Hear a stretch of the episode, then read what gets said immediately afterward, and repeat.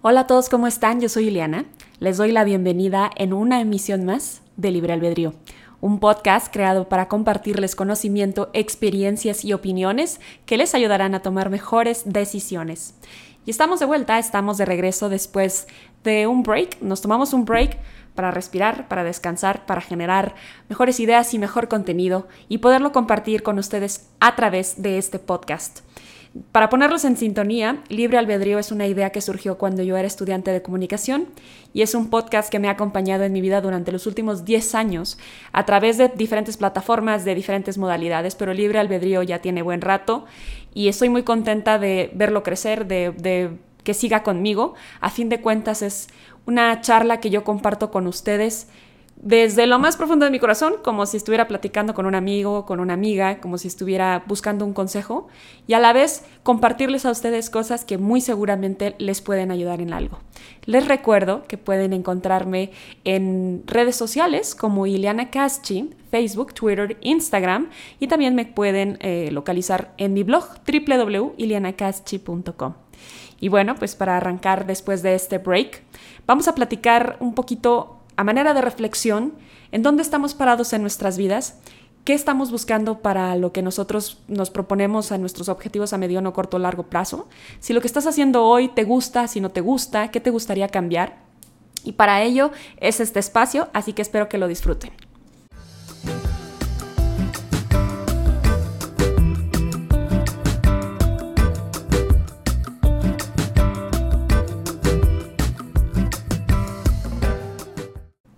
Y bueno, pues antes de continuar, te recuerdo que te puedes suscribir a este podcast en YouTube, en Spotify, en Apple Podcast para que te lleguen las notificaciones de cada vez que vaya un episodio nuevo y estés al día con todo el contenido que compartimos a través de Libre Albedrío.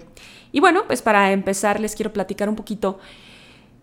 Miren, yo ahorita tengo 31 años, y si lo estás escuchando, pues igual no sé si seas mayor o menor que yo, pero podrás haber dicho, no, pues estás en la flor de la juventud, tantos años que te quedan por vivir.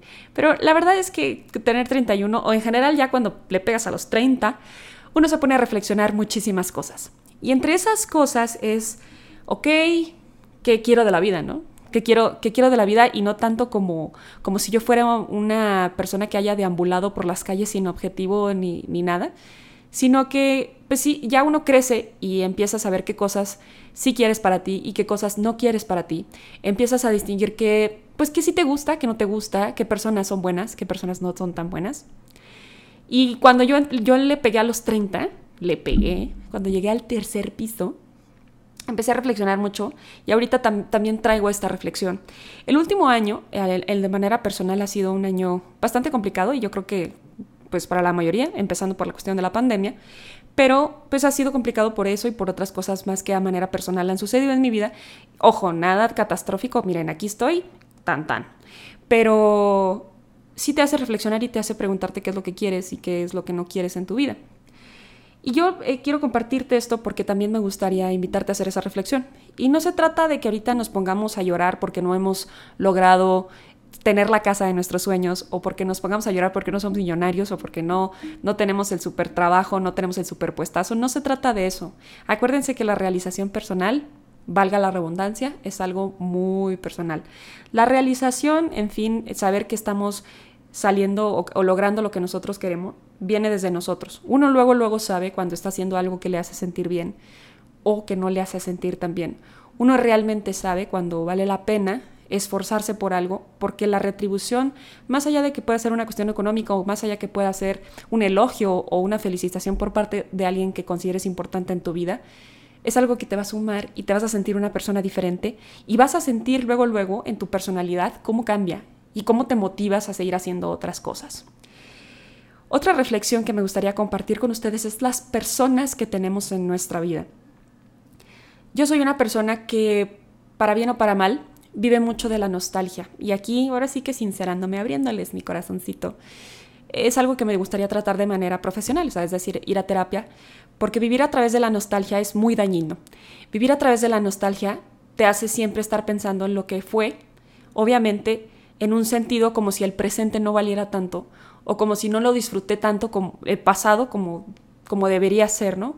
Y vivir de la nostalgia te hace pensar que lo que tienes ahorita nunca fue suficiente, que lo tuviste antes y no lo valoraste.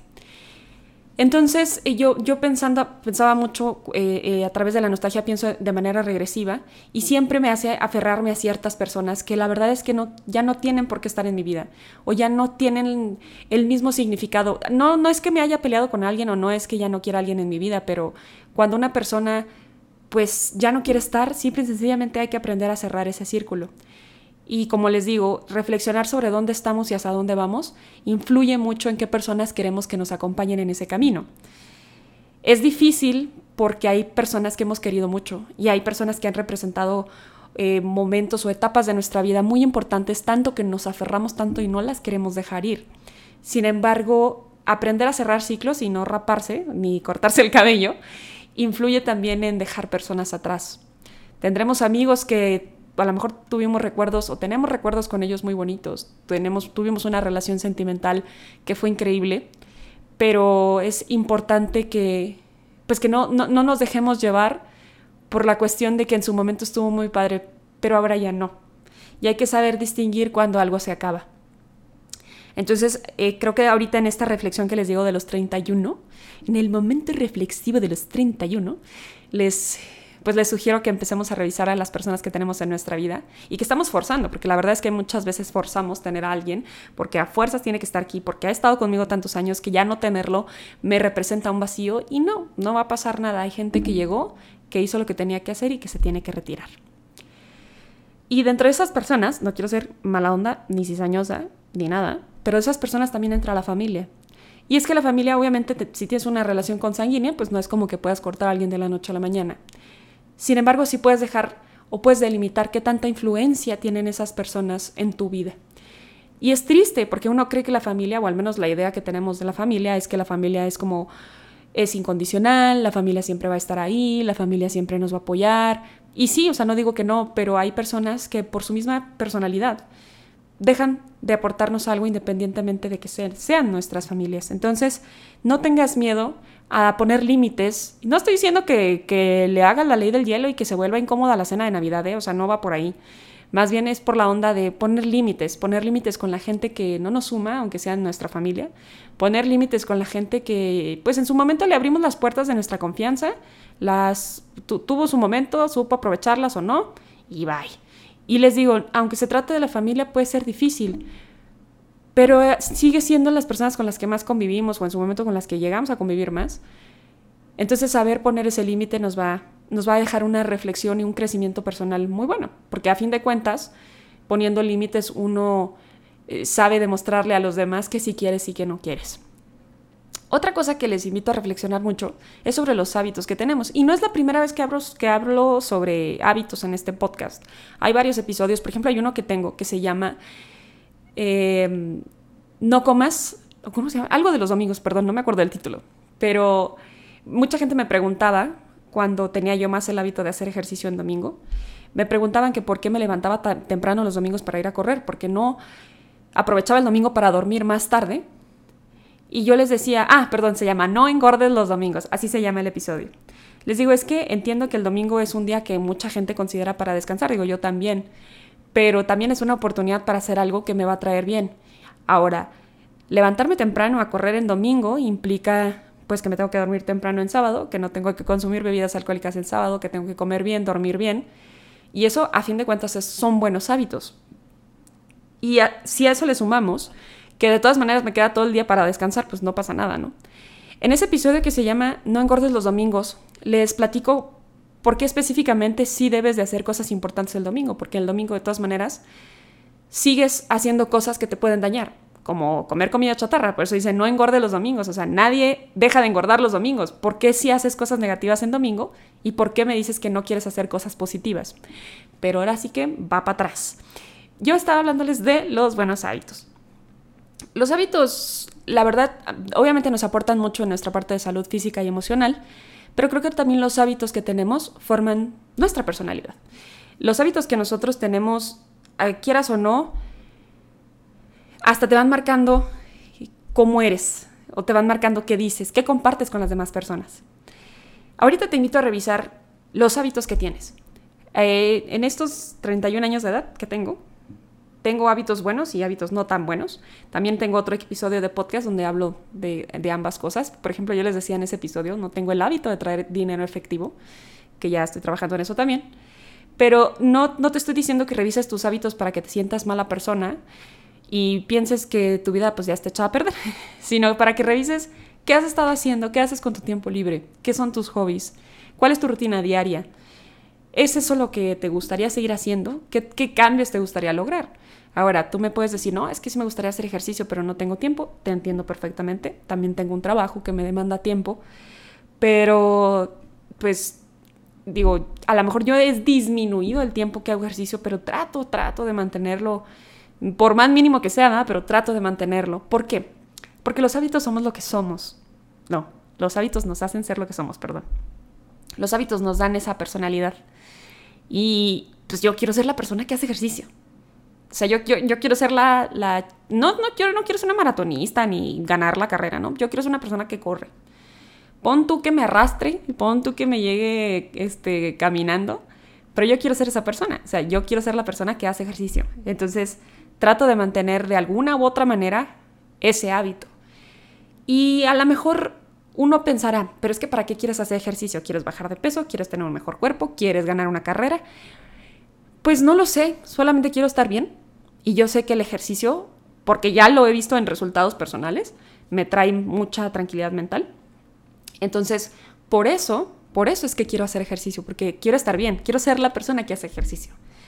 Este podcast también es parte de mis hábitos. Yo quiero ser la persona que tiene un podcast. Ya que me escuchen, ya que, me, que a la gente le guste, espero que sí. Pero eso es otra cosa.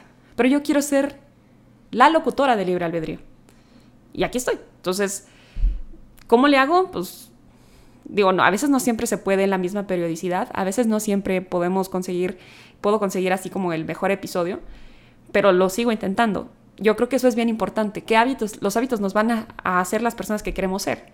Y como yo quiero ser la persona que hace ejercicio y que tiene un podcast, pues nombre sea de Dios, ¿verdad? Y a ver cómo le hago, pero lo voy a conseguir.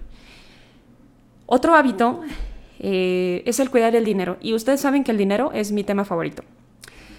El cuidar el dinero es todo un mundo. El hábito del ahorro, que es un hábito que yo no tengo o tenía, o estoy tratando de formarme, es algo que me ha llevado mucho a reflexionar en mis 31 años. Porque yo no quiero ser la persona que no tiene un ahorro. Ya lo fui. Y ya lo fui muchas veces. Y ya lo fui cuando necesité el ahorro. Entonces, te estoy hablando desde, desde el punto de vista de el mal resultado de no tener un buen hábito. Entonces, sí quiero ser la persona que tiene un ahorro y quiero ser la persona que tiene controladas sus finanzas personales. Entonces, que el hábito de cuidar mi dinero, de estar, de estar checando un presupuesto, de llevar un control sobre mis gastos, todo eso es, es algo muy importante para mí y lo hago porque quiero serlo. A lo mejor es un círculo vicioso, ¿no? Dices, bueno, quiero ser una persona que se administre financieramente bien, ¿qué tengo que hacer? ¿Y qué tengo que hacer para contener ese hábito? Y bueno, también otra cosa importante es tu rutina diaria, qué comes, qué consumes en internet, qué consumes en la televisión. No, no vayan a decir, no, es que yo no veo la tele, todos vemos la tele. O sea, todos vemos la tele. Está bien, entiendo que no vas a consumir contenido basura, pero todos vemos la tele, ya sea que veas literal la televisión o que veas un producto de televisión en internet. Pero todo el mundo vemos la tele. Entonces, ¿cómo es esa rutina diaria que tienes? ¿Te gusta la rutina diaria que tienes? ¿No te gusta? ¿Qué te gustaría cambiar? Estamos en un punto donde es válido reflexionar. Que no te digan que vas tarde para agarrar un buen hábito o para cambiar algo que no te gusta de tu vida. A la gente le gusta mucho decirte, uy, no, es que hubieras empezado antes. Es que, es que ya vas tarde. las personas, te digo, casi siempre van a opinar sobre nuestras vidas, pero nunca es tarde para cambiar. Nunca es tarde para mejorar, nunca es tarde para iniciar un nuevo proceso en tu vida y yo creo que es bien importante que tú sepas que sí puedes. Porque uno dice, no, es que me encantaría bajar de peso, pero... O me encantaría eh, participar en un Ironman, me encantaría, pero de aquí a que entreno, y de aquí a que me, me ponga dieta, y de aquí... Pues qué tanto lo quieres, ¿no? ¿Qué tanto quieres como para que sí valga la pena el esfuerzo que tienes que hacer. Ahora, no solamente te vayas a las cosas que son conocidamente como saludables. Si tú me dices, oye, es que yo me quiero ir de viaje con mis amigos a ponerme un fiestón en la playa, pues está bien. ¿Qué estás haciendo para conseguirlo? ¿Qué estás haciendo para eh, esa meta que te, que te propones? Todas las metas son válidas. No dejes que alguien te diga que la meta que te estás proponiendo no, no es buena, no es válida, no es importante. Hay muchas personas y tristemente gente cercana que te van a decir qué es lo que tendrías que hacer en tu vida para que te vaya bien. O qué es lo que ellos no hicieron en su vida y ahora quieren que tú lo hagas para que te vaya bien. Está bien escuchar los comentarios de las demás personas, pero cada quien tiene una vida distinta, cada quien tiene una percepción de las cosas distinta. Y si tú no quieres tener una casa de cuatro pisos con alberca y con cancha de tenis, porque quieres tener una casa más pequeña, porque quieres tener un departamento, pues es tu vida, ¿no? Tú decides sobre eso, tú decides sobre lo que a ti te hace feliz. Y por último, pues me gustaría compartirles lo que es mi mantra. A mis 31 años, sé que mi mantra es la paz mental. Los últimos años eh, de mi adultez, pues básicamente no, no ha sido complicado la, entender la parte de la paz mental y qué es la paz mental o qué nos lleva a tener paz mental. Para mí tener paz mental es a lo que aspiro, es lo que me da un estado en el que puedo respirar, en el que puedo estar tranquila, en el que puedo ver la tele, en el que puedo descansar, en el que me puedo concentrar en mi trabajo, en el que me puedo concentrar cuando hago ejercicio. La paz mental es a lo que más aspiro. Y no quiero que confundas paz mental con zona de confort. La zona de confort es otra cosa. La paz mental es, esta bronca no me la voy a aventar, porque prefiero mi paz mental. Este puesto no lo voy a aceptar, este puesto de trabajo no lo voy a aceptar porque prefiero mi paz mental. Esta deuda, esta casa no la voy a comprar porque no me va a dar paz mental tenerla. ¿Sí? A esta persona la voy a sacar de mi vida, así seas mi primo, mi tío, mi hermano, mi mamá. Tengo que ponerle límites porque no me da paz mental. Entonces, creo que lo más importante es buscar la paz mental en un estado en el que tú puedas vivir con tranquilidad y eso es a lo que yo le llamo felicidad. Y bueno, pues después de reflexionar, después de aventarnos este episodio reflexivo para iniciar esta siguiente etapa de libre albedrío, pues no me queda más que agradecerte. Agradecerte por escucharlo, por estar presente. Recuerda que tienes, si tienes algún comentario, alguna sugerencia de tema, tu matazo, todo, todo, todo es bienvenido. Me puedes encontrar en mis redes sociales, en Facebook, Twitter, Instagram. Estoy a la orden. Y pues siempre muy contenta de compartir Libre Albedrío. Para mí Libre Albedrío es una charla con amigos, o es una charla conmigo misma también. Es una charla en la que yo digo, me estoy dando un consejo a mí misma y qué mejor que compartirlo con los demás. A veces ustedes van a ver cosas que yo comparto en redes sociales o que comparto aquí en Libre Albedrío, como si yo les estuviera tratando de dar un consejo a ustedes. Pero lo único que estoy haciendo es publicándolo para que el consejo sea de mí, para mí, porque yo lo necesito. No soy perfecta y estoy también aprendiendo. Entonces comparto esto para que podamos aprender juntos. Les deseo un excelente día. Muchísimas gracias por haber escuchado este episodio. Nos vemos en la próxima.